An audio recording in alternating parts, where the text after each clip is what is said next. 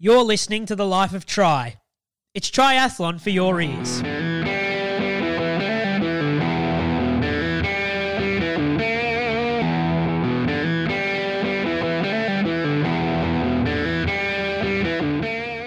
Well, we are live from the Albino Tiger studio here. Uh, this is the life of Tri, Phil Rockner, and a man. How did you get let into my country, Kevin Mackinnon? Well, and it's just as I was saying, like um, everybody has been so nice to me here. I just I, so I'm like, so it's not all Australians. It's just Phil who doesn't like me.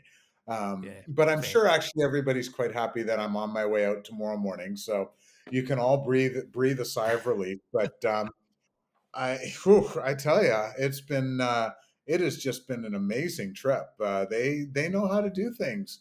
I I have I now that I've been here, totally get how a bunch of people voted this, you know, quote unquote Ironman's best race of 2022. I think the wording officially was most satisfying, um, but uh, best is uh, is totally deserved. Yeah, I mean, I I I started going to Cairns to watch this event when it was a challenge race, um, and it was a really iconic place. Cairns, if you've never been to Cairns, it's it's fucked. It's just weird, right? Like it's you've got the Louis Vuitton store next to the backpackers hostel. Like it's really odd, isn't it? There's this really weird sort of juxtaposition of of the haves and the the don't wants, not even the have nots, the don't wants. Um, you know, every person who works in Cairns is a tourist. There's very few locals, although I do know a few locals up there. Big hi to the uh, Scotty McGraw and the crew up there. Good triathlete. Um, and there's a number of good people up there.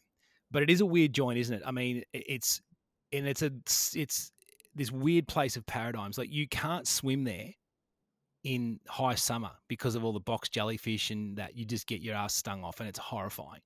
Uh, when we first got there, Kevin, they used to go to a place called Yorkie's Knob. I don't know if you got out there, which is a weird enough name anyway. But the locals were flabbergasted that they were doing a triathlon there.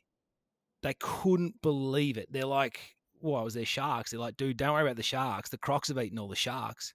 so it's a like classic kind of that crocodile Dundee wild outpost still, isn't it? It's a, it's a cool place.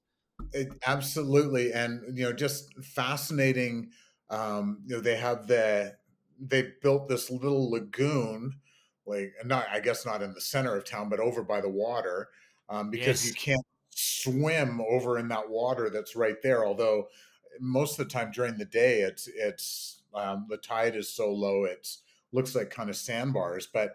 Um, the word is there's a croc out there that they've been trying to get rid of, and he just, you know, is quite happy to stay. And um, so, yeah, it's really funny. And then um, you know, they uh, they do the swim. Oh, now I've taken a mind blank as to um, where it is, but beautiful, beautiful beach. Um, and uh, yeah, Palm just- Cove? Are they still starting up at Palm Cove? yes, Palm Cove. Thank you. Ah, now Um, Kevin, Kevin, goodness, Palm Cove, where Palm Cove, if you don't know it, folks, you can get a Coke for eleven dollars. It's gorgeous. it's Cairns is not cheap. Um, No, that is one thing. Um, and and it's so funny. Like so, um, you know, I'm here. The tourism folks have have brought me down to write some stories about the event and and all of that. So um, I've been doing some touristy type things, and I was up in Kuranda yesterday, and then uh, up in the uh, the rainforest. And then today I, I was out doing a uh, cruise, doing some snorkeling at the Great Barrier Reef, um, and it was just oh my goodness, just spectacular. But um, I think there was one Australian employee on the boat, um, but um, every other accent, I'm pretty sure I heard a few South American, definitely a bun- bunch of European um, accents, and uh, the one lone Aussie woman. Um, everyone else is from somewhere else, as you were saying. Yeah, and it's look, and the race itself is great. You you strike good weather; it's gorgeous. I I've been up there. I reckon I covered it probably six or seven years, um, and there are days of Delly, Delly Carr, the, the great famous photo ninja, will, will attest to this. Like his camera gear and laptop once exploded with all the rain that it had taken on board during the day, much to the delight of a few of us who were watching poor Delly just curse this poor machine out of its mind. Um, but it was a it, it, really is a good spot. The race itself is is great. It goes through a um, heritage listed road, so you ride up to Port Douglas, which is another really beautiful spot as well. Um, along that beach road is is brilliant. Yeah, spectacular. And, and yeah. the community, the community, like every single person you talk to, um, you know, once they once they figure out well, yeah, they they hear my accent or whatever. You hear for the Ironman, how did it go? Um, like everybody, I mean everyone. You you can't buy a coffee without somebody asking you about um, about how your Ironman was, and the entire community is into it. It is just such a refreshing experience. You know, when you're uh, having written how many million stories about you know Kona not wanting two days and um, yeah. all of this kind of thing, to be in a community that just embraces this race left, right, and center is uh, is pretty spectacular. And and it, the great thing about it is too though that there's a um, you know it is accessible. Um, it is a fair ways up, but there's direct flights in there and it's accessible. And um, yep. when you are there too, if you got it, if you get it right, it's like most of the destinations, isn't? If you get it right, you you plan a bit of a break around it. Like I had a you know good mate of mine, Shock, who used to go to uh, all sorts of exotic Ironman races and just plan holidays around it. Do the race and then spend the next couple of weeks recovering and touring around. You know, like, and this is the ideal scenario. So it's little Absolutely. wonder that tourism has jumped on your um, bountiful shoulders um, and your uh, and your ability to uh, to talk to this because it. You know, I've got no no dog in this fight at all, but I'd happily say that Cairns is, um, you know, one of the favourites, and I still I think it's the premier race in this country. Yeah, I I whew, I would have a tough time arguing with that. I have not seen Ironman Australia. Um, I have been to Ironman Western Australia, which was a great event. But yeah, this is this is just a spectacular, and as you say, in terms of a destination event, hard to hard to top. And um, yeah, there, there, were 200 competitors from Japan um, here this weekend, um, and you know there's there are direct flights from japan into cairns. So um you know why not? Like six hours and and they're here. So um yeah, that's that's pretty uh, pretty easy for them. And um i met a a guy from south africa who lives in hong kong who was doing his first 70.3 race here in cairns. And you know, met him when we were walking around a little bird sanctuary yesterday, and um, he was just loving life, loving the loving the uh, Ironman seventy point three experience, and loving the um, traveling around experience. He's spending the rest of the week here, so yeah, yeah, it, yeah, it is a, a great destination event, and you know what, uh, like some really good racing um, it was you know unfortunate that there wasn't more of an international uh, pro field here, and I feel badly for them. Um, but uh, whew, you know, you you look at those uh, those winning performances this weekend. You know, Kylie Simpson shatters the course record by seven minutes. Braden Currie takes the the course record by a couple of minutes. Um, you know, there was some really good racing here. Yeah, and it's um look, Australia does struggle. I think Australia struggles to get great fields. They do. Um, they're never going to get the big fields that we see in Europe and, and America and North America and it's just not going to happen. It is, as you said, a great destination to go to, but that's not what pros care about. Pros care about proximity, recovery, what they can do, um, how they can get to uh, a race, etc. You know, that, that's what they've got. So you're always going to get, you know, good local um, athletes getting around. Yeah, I'm just not sure you're going to get the big the big dogs getting over there. So, and you know, I asked about I asked at the presser on Friday, I guess it was. Um, you know, I asked the guys, "Hey, would you like to see more international types here?" And uh, pretty much all of the pros who were there said, "We." We encourage everyone to come. Like we'd love to see every you know more people come here. Uh, but Braden Currie, I think, really nailed it. He said, I totally get why no one wants to come here in June. Um, he says, when I go up to Europe, I feel like crap for two weeks. He said, I don't feel like I have a decent workout. until I've been in, you know, up there for two weeks, which all makes sense, getting used to the time change, all of that stuff. Um, and so for a race, a big race in June, like it would makes no sense for a European pro to come down here. Um, they they don't have. You, know, you want to give yourself a block of three weeks to get ready, um, and then you're going to go back and need a bunch of time to get ready. And there are already so many big events happening in your backyard. So back in the days, you know, you and I both remember the days when Ironman Australia was a huge deal, and you had these amazing fields, but there were seven and nine and 12 Ironmans around the world. And Ironman Australia happened in the winter for the Northern Hemisphere people. So yeah. they could come down here, get some great training, and get a race done. Well, you know, Cairns sits in the in the middle of a very competitive North American scene now. And Western Australia is at the tail end of all of that. Everyone's just whipped. Um, so you're, you know, you're coming to Western Australia if you're you know you didn't have a great Kona and you want to try and get stuff rolling for next year. Other than that, you're really not coming. And then um, Ironman Australia is right now at the beginning of May. It's a tough one to fit in too. So yeah, it's it's going to be a challenge for these guys too to get the big competitive fields. Um, but they are, you know what, they're, they're cruising along, putting on great races and there are a lot of good athletes in this region who can make for some good racing.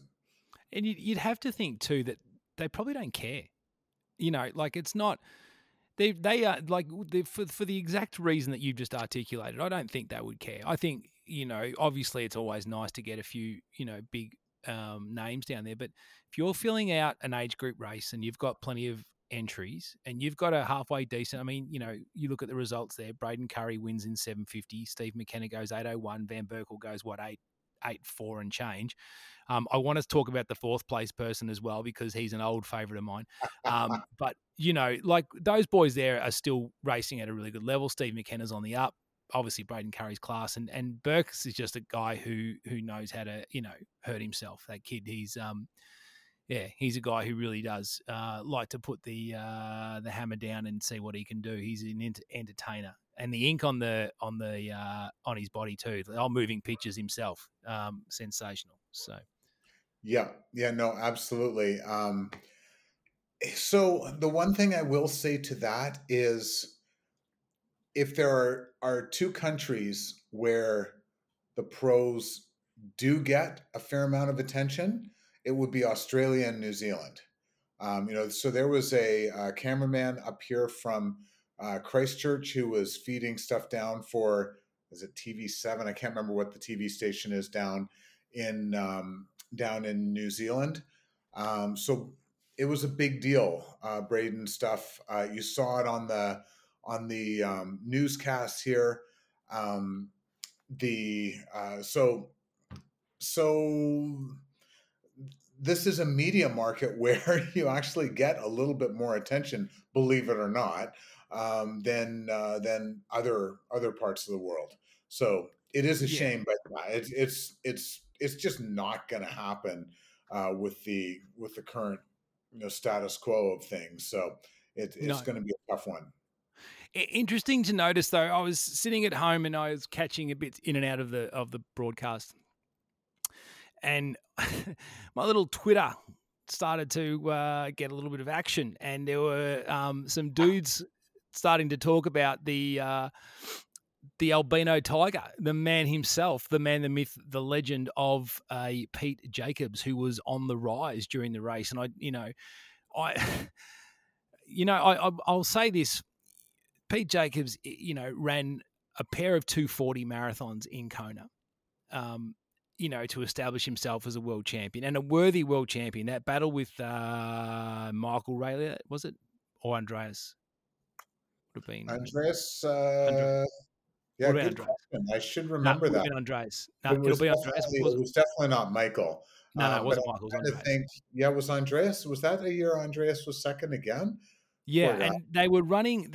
They were running. I mean, I might have told this story before, but they were. He was. I've worked with Pete after this on the in the commentary booth, and um, he tells the story of when he was running and stopping and Macca was just riding next to him, and you know Chris McCormack that was, and was giving him a bit of what for, and you know a bit of encouragement, that kind of work.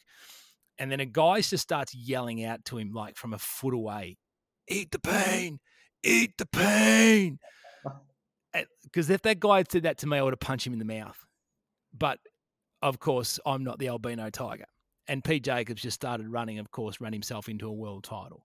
And post world title, Kevin, you know what the scrums liked for the world champion. Oh. And he did host broadcasting first. He looked across at me and said, Come on, Phil, you're next. I never forget that. Um, and so I just sashayed my way past ESPN and everybody else, and um, we had a conversation. He was a very, very good man with his time and, and very open with us. He was, um, you know, he was a really good gem. So it was a really fun thing to watch the rise of the albino tiger, and we labelled him that because we never know what we were going to get, Kevin. We never knew with him race in, race out what you were going to get. Crazy times. Yeah, no, and and so I just did look that up. Yep, it was Andreas Raelert second in uh, 2012, and then um, yeah, and and you know, Pete set everything up with that great run in 2010 to come second to Chris McCormack. um, that, or sorry, uh, no, Craig Alexander in 2011. There's what I'm looking for. 2011, he came second to Craig Alexander, and Andreas was third that year. So, um, you know, they he managed to beat Andreas again, and uh, they both moved up one spot on the podium. And that was a time when a 240 marathon was not. I mean, again, think about where we are, right? Like this is not that was not regular. Um, and he backed it up twice because he was racing for that. Oh, I had the purple kit on, brown kit. It was not try to buy. It was one of those. He was racing for one of those groups, and then the following year he went crazy and and and won the race. But, um, you know, how did he look out there? You would have seen him firsthand. What were your impressions? Yeah, so, did you think so, he was going to go big? I did not think that he was. Um, I figured, I figured third somewhere between third and fifth was kind of what I was predicting. Um, and uh, I saw I was I was chatting with Luke McKenzie, um, and uh, you know Luke was sort of saying uh, that he I guess a few years ago here in Cairns, um, Pete looked awesome in the water as he always always seemed to, and then um, just got spat out the back of the bike group quite early on here in Cairns. And um, so everyone was kind of waiting for that to happen. And um, the the first three managed to finally drop him. So I I want to say that was somewhere in around 140, 150K. Uh, so he kind of hung in there. But once he wasn't with those three anymore, I sort of figured the win was out of out of possibility. Um, and you know, Currie and and McKenna sort of cleared themselves out from everybody else in the field at that point. Um, so yeah, so I figured he was racing for third or fourth, and um, ended up coming fourth. Uh, Van Berkel kind of ran him down, but solid race. I think he's forty one. Would that be correct? Um, yeah, he'd be that. He'd be that vintage. Yeah, for sure. Yeah. So you know, heck, that's pretty impressive. Forty one and and racing with these guys, and um, yeah, very exciting to see but yeah, I I had a really good feel. I interviewed Braden on Thursday, and I came out of that interview kind of going, "Whoa, this guy is ready to go, and he is confident, and he's got things dialed in." So um, I was pretty sure uh, Braden was going to be um, pretty unstoppable, and so I, I I didn't ever think anyone else was really going to be in contention for the win. No, and look, you know, he's clearly the class act of the uh, of that group. Um, McKenna's a kid on the way up, and like we said, Burks is a guy who has been thereabouts for so long and has gone plenty. Um, you know, plenty deep in plenty of races. The Kylie Simpson story is an interesting one, though, isn't it? Because she, you know, coming off uh, a win at Ironman Australia, like literally, um, you know, a few weeks back, but then the swim when you give up 12 minutes, oh that's um, goodness. That, and it was it was yeah. over 12 minutes. It was closer to 12 and a half than it was to 12. Um, so yeah, it was. I just assumed there was no way. Um, and uh, you know, she sort of gradually built up time, and then she just had this one block where she suddenly surged and gained a whole pile of time, and so I was um, I was quite surprised to see her right with um, Radka Kahlefeldt and uh, Sarah Crowley. Um, yeah. She was a few seconds behind. I was maybe 1K from uh, from T2 uh, when yeah. I saw them. And she was just a few seconds back. And I was like, whoa, that is that is one heck of a ride. And then she followed that up with an incredible run as well. Uh, you know, I guess she she comes from a running background. So um so yeah, you know, unbelievable race uh, for her and setting a new course record by over seven minutes. And um, yeah. yeah. you know, Sarah Crowley. Um, I, I, had written a story, um, the headline five weeks ago. Sarah Crowley broke two ribs and her sternum. Somehow she's still racing in Cairns or in Cairns. Yeah. Sorry, I keep doing that. So you know, it, the, the the wheels fell off for her just before the half halfway point of the marathon. Um, yeah. But gutsy performance, and um, you know, I'm I'm I know Sarah. The last thing she would want to do is take away from Kylie's performance. You know, like Kylie had an amazing day, and and there was no one touching her. And, uh, and Roger felt great day too. Sorry.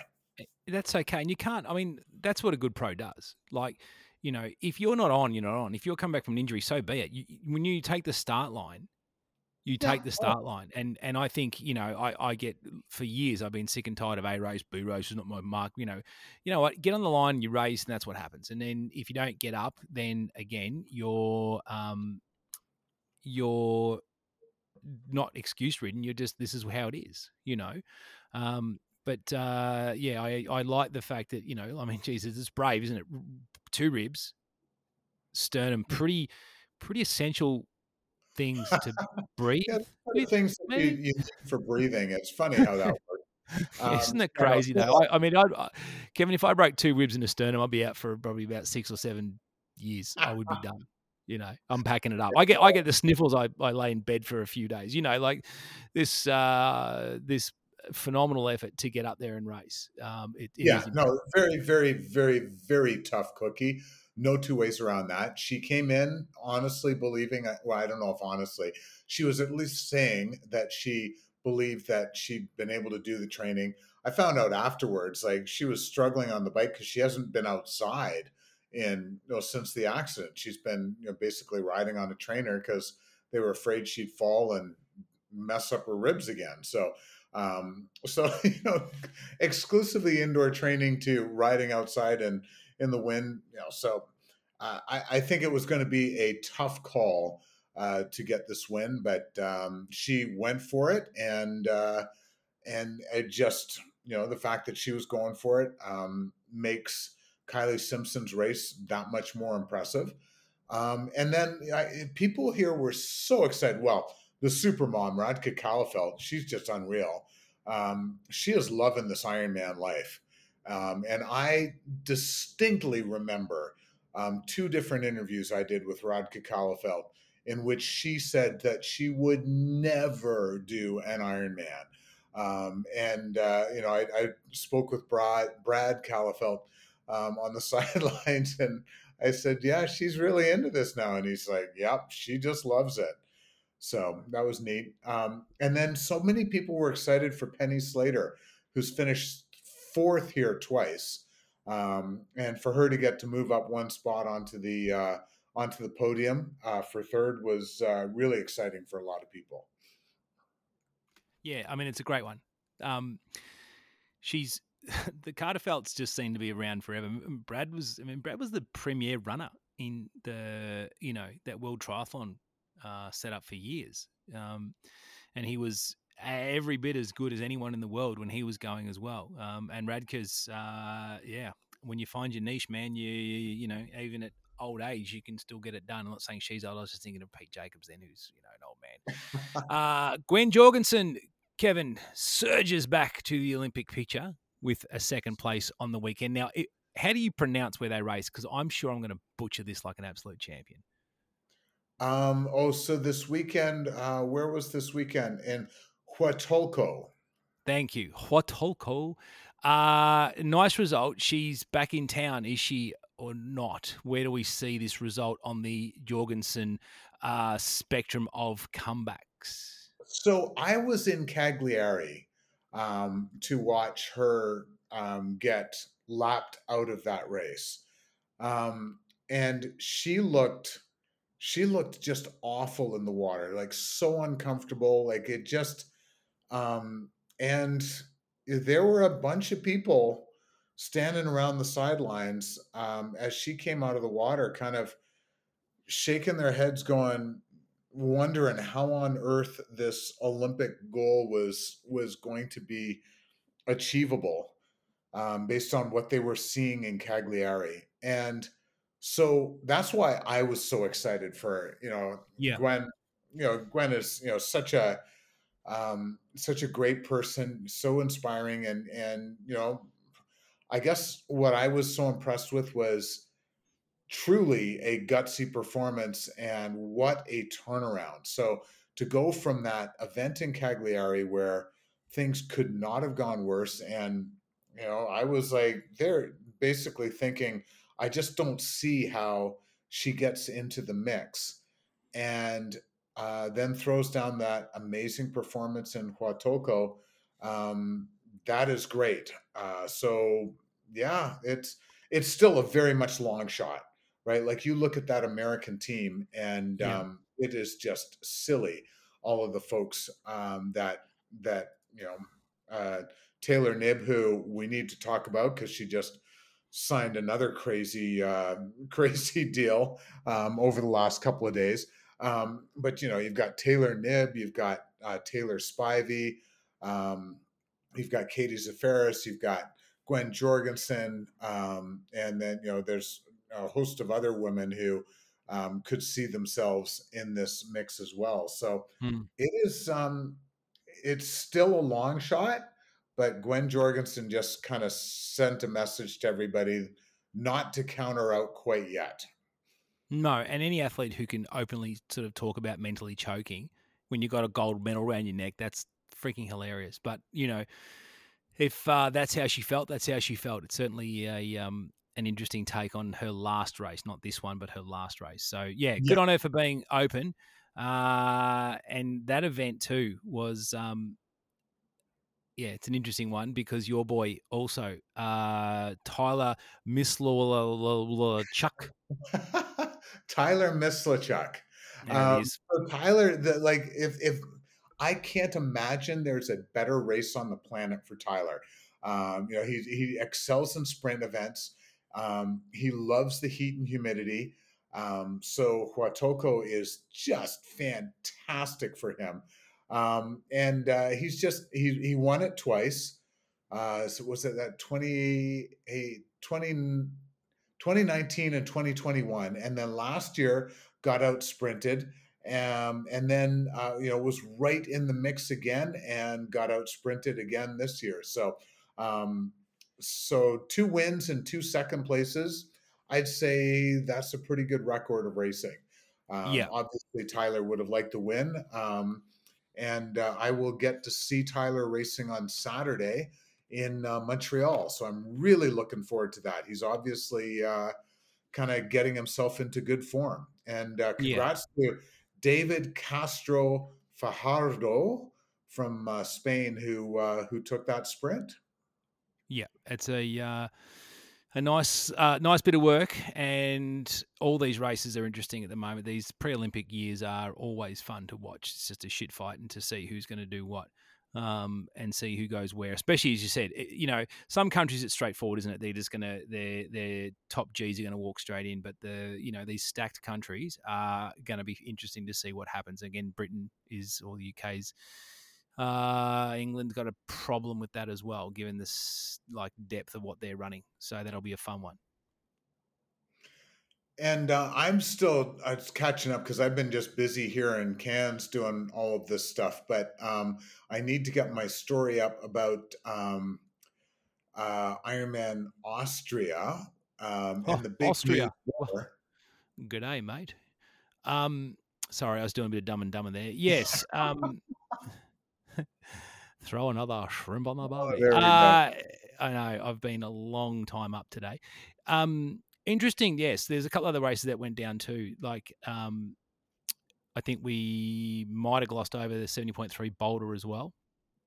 Um, and that was a little bit a little bit of a ways back. But Sam Long, who's been on this run, super run, um, and interesting too. Uh, Post race was a post by Sam Appleton talking about um, his drafting penalty, um, and interesting about how you know his first drafting penalty in ten years, and but you know he thinks it's unfair and that kind of stuff, and you know good on him for coming out and being respectful to the race, etc., and sort of giving it a bit of what for. That's that's all good. I don't think there's a problem with that.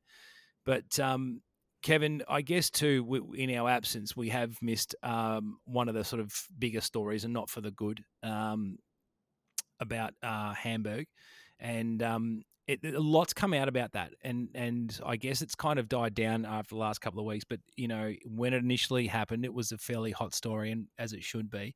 Um, and I'm not talking about it to be sensationalist. I'm talking about it because this just doesn't happen. Now, you and I have spent uh, a, many years. You're still at it, um, you know, floating around the world. And I spent a decade on the back of a motorbike taking photos. And, um, you know, I always, again, hindsight's the perfect science. I'm not, and I'm not critiquing this. I wasn't there. You were there. I'm going to hear from you in a minute.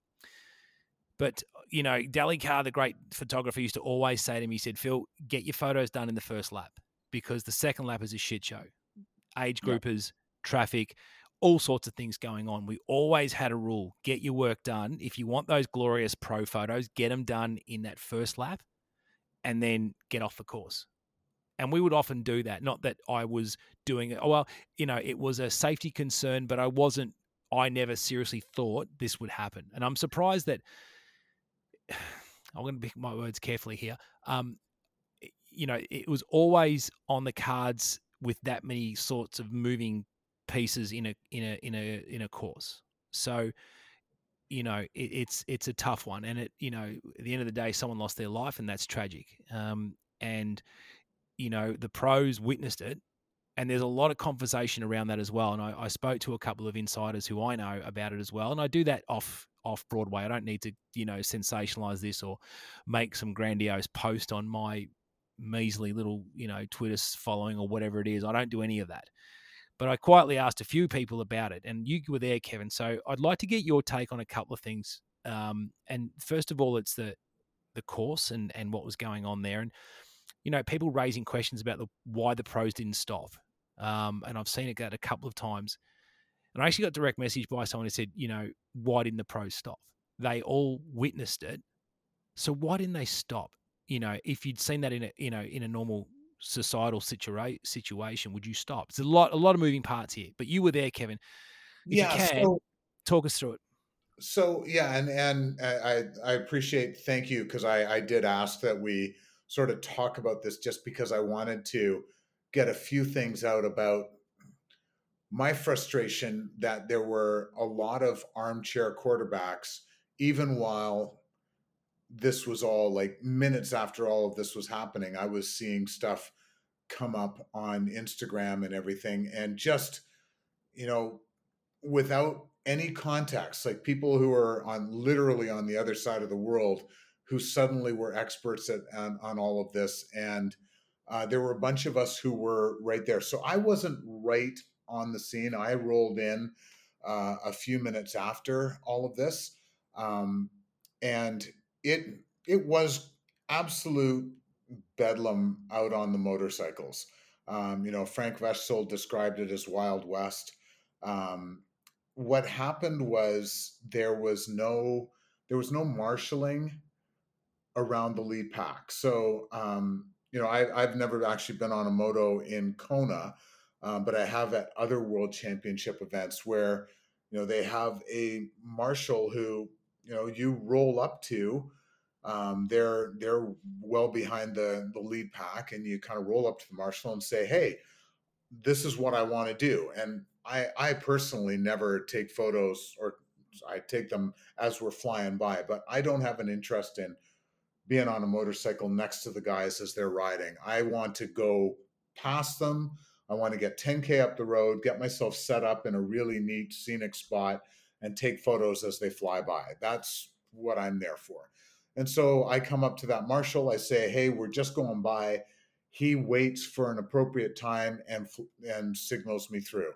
The video guys will come up and say, hey, I need the third person in that line. I need Jan Frodeno. I need whatever. And the marshal will say, okay, you can go up there. You've got 30 seconds or one minute to get your shot. And then you need to keep going forward. Or he says, or I want you to come back.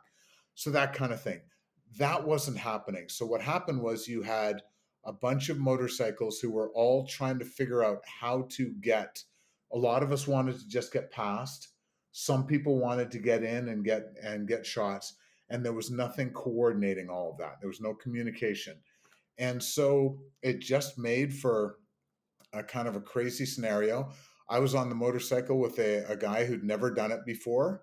Um, and uh, it i'm pretty uh, it was probably about 60k uh, 50k into the bike ride before we were finally able to get clear and get ahead and um, when we got back on the motorcycle after i got my shots he said are we doing that again and i said absolutely not like we are just gonna we're gonna i want you to go down the road behind all of these guys we're gonna find a spot and i'm gonna get them on the way back through the second loop and then we're going in um, and, and, can I just uh, stop you there, Kevin? That's I've done motorbikes in Kona, and yeah. you're right. They have the Californian Highway Patrol, and they give you 20 seconds to pass. And if you take longer than 20 seconds, they come up and they kick you in the head. Yeah. Um, but I've also done what you've done as well. You know, iron or triathlon rookies on motorbikes, and it's up to you to try and educate them but that's incredibly difficult because you've got a job to do, and it is a job. It's not just spectating; it's a job. Um, and you've got, uh, you know, you've got to get past, and you've got to do that. I was always a video person as well, so I was telling my moto pilot, "You're going to ride up. You can't go near him or her. You've got to, you know, position yourself next to that athlete for 10 seconds and then make your pass. But you can't block their wind and you can't. But by the time I can't tell them that as it's unfolding, I got to talk to them prior. And there's a lot to take on board. Yeah. You know, and at the end of the day, people are, aren't they? They're just trying to do the best job they can. No one goes out there to do that. But it's inherently, as you said, and you have the good sense. I've ridden with a guy at Port Macquarie once who was so ridiculously reckless that after about 40 Ks, I said, dude, drop me off. We're done. You're a lunatic you know. Um, yeah. And I just said, I'll, I'll, I'll do a lap and get off because I don't trust what's going to happen here. Now, yeah. again, I'm not saying, and I'm not casting judgment on any racing or anything like that. I, I wasn't there. I, I, you know, there's none of, but, you know, we've all been in that position. Yeah. So, and and sorry, I'm taking probably way too long running through all of this stuff. So, anyway, no, no, it's important, Kevin. This is how we ended up. This is how I ended up a few minutes behind. So I roll in, and there's a cop on the road stopping me and um and I look up and I can see there's you know a bunch of people around and I can see a couple of bikes down and um, so you know the police officer says you need to stop here. So I got off the bike and um, waited a few minutes and started I think we we saw ambulances come in then we saw the helicopter start to fly in and all of a sudden we started to see athletes. So what happened was the athletes had been stopped on either side and the police were only able to you know basically hold them for so long and then they just they just decided hey we're going to keep going. They ran up the bank and, and across and down again.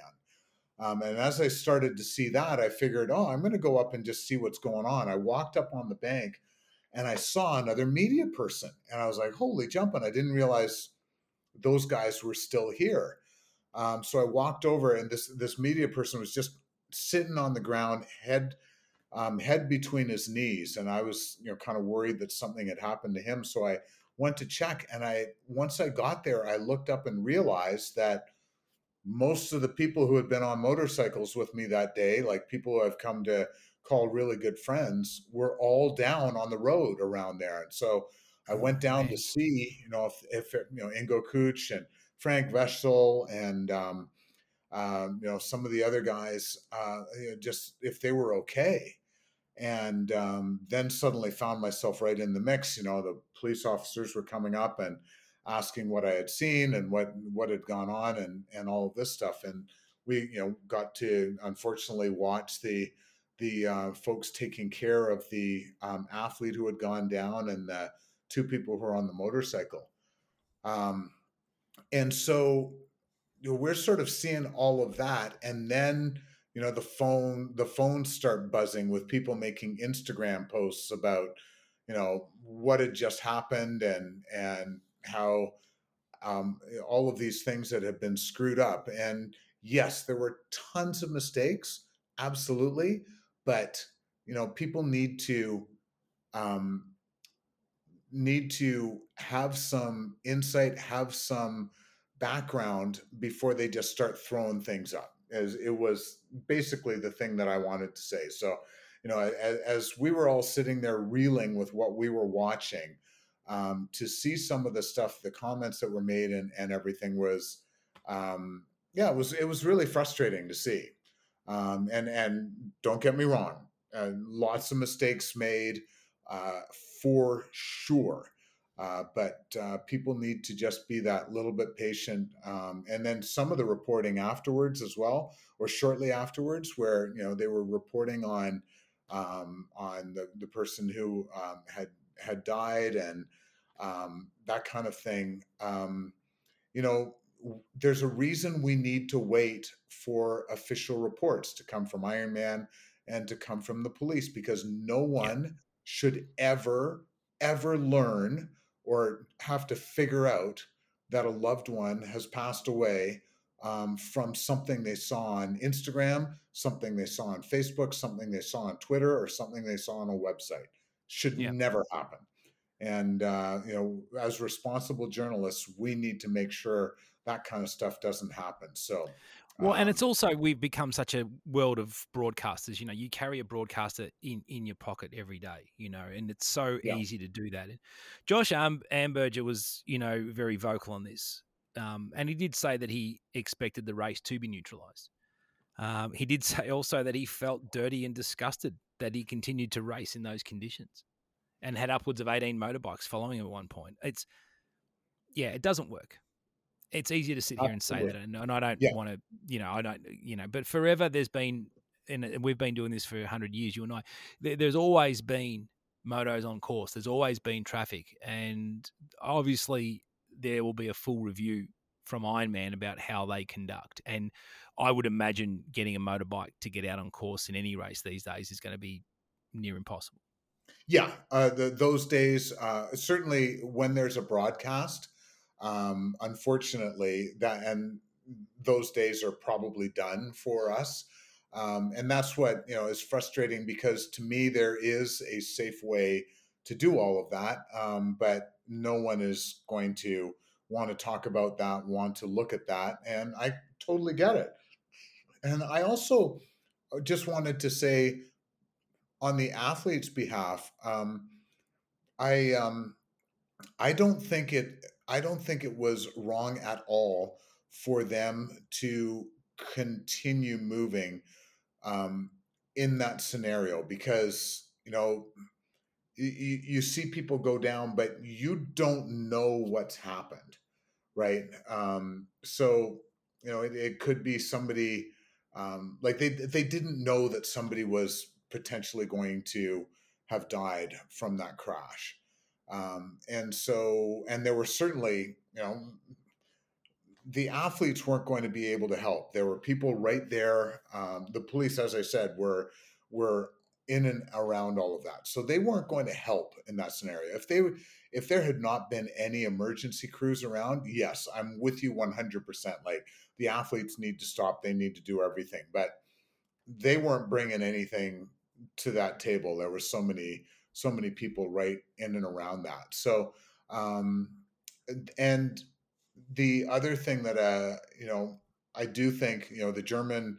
Uh, the German broadcast was stopped almost immediately, and mm-hmm. um, Ironman has now, or Andrew Messick has basically said, you know, we absolutely should have stopped Yeah. the broadcast or or at least taken a break. Um, Yeah. and even just you know that that it was so unfair to the the you know Greg Welch and I can't remember who was uh, working with him um, on that broadcast. Um, you know, just so unfair to have to try and keep going after after seeing something like that. Um, I you know, and it's it.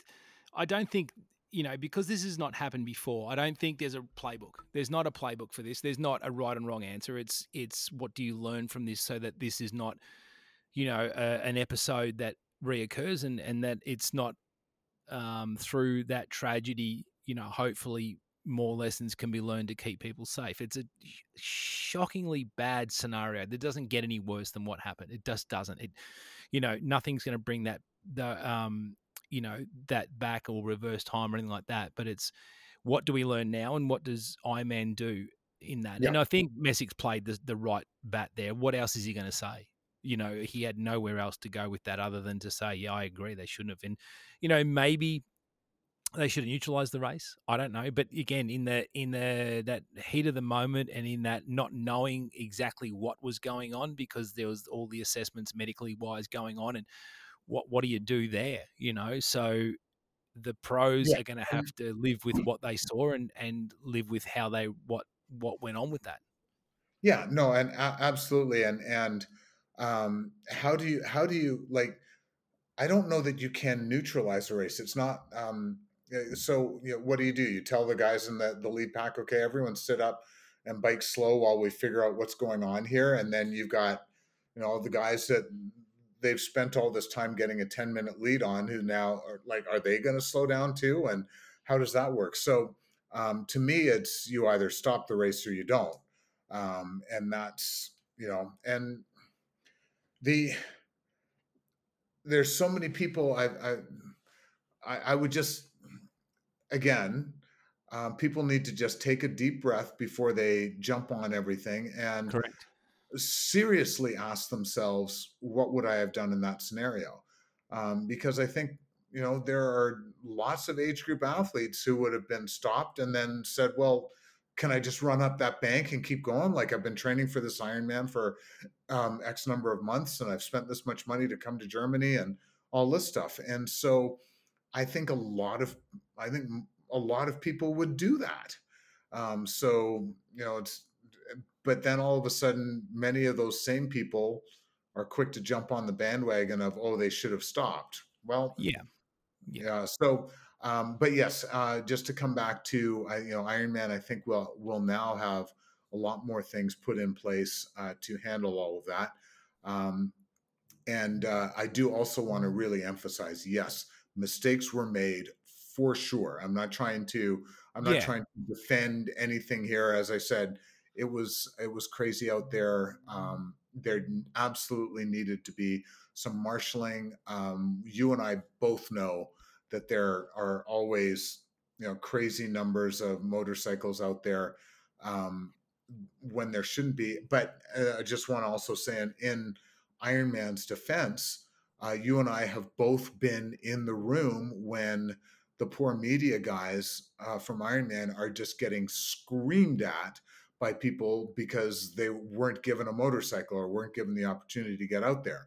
Um, and many of those same outlets were the first ones to be critical uh, that there were too many people on the course. I'm like, are you joking?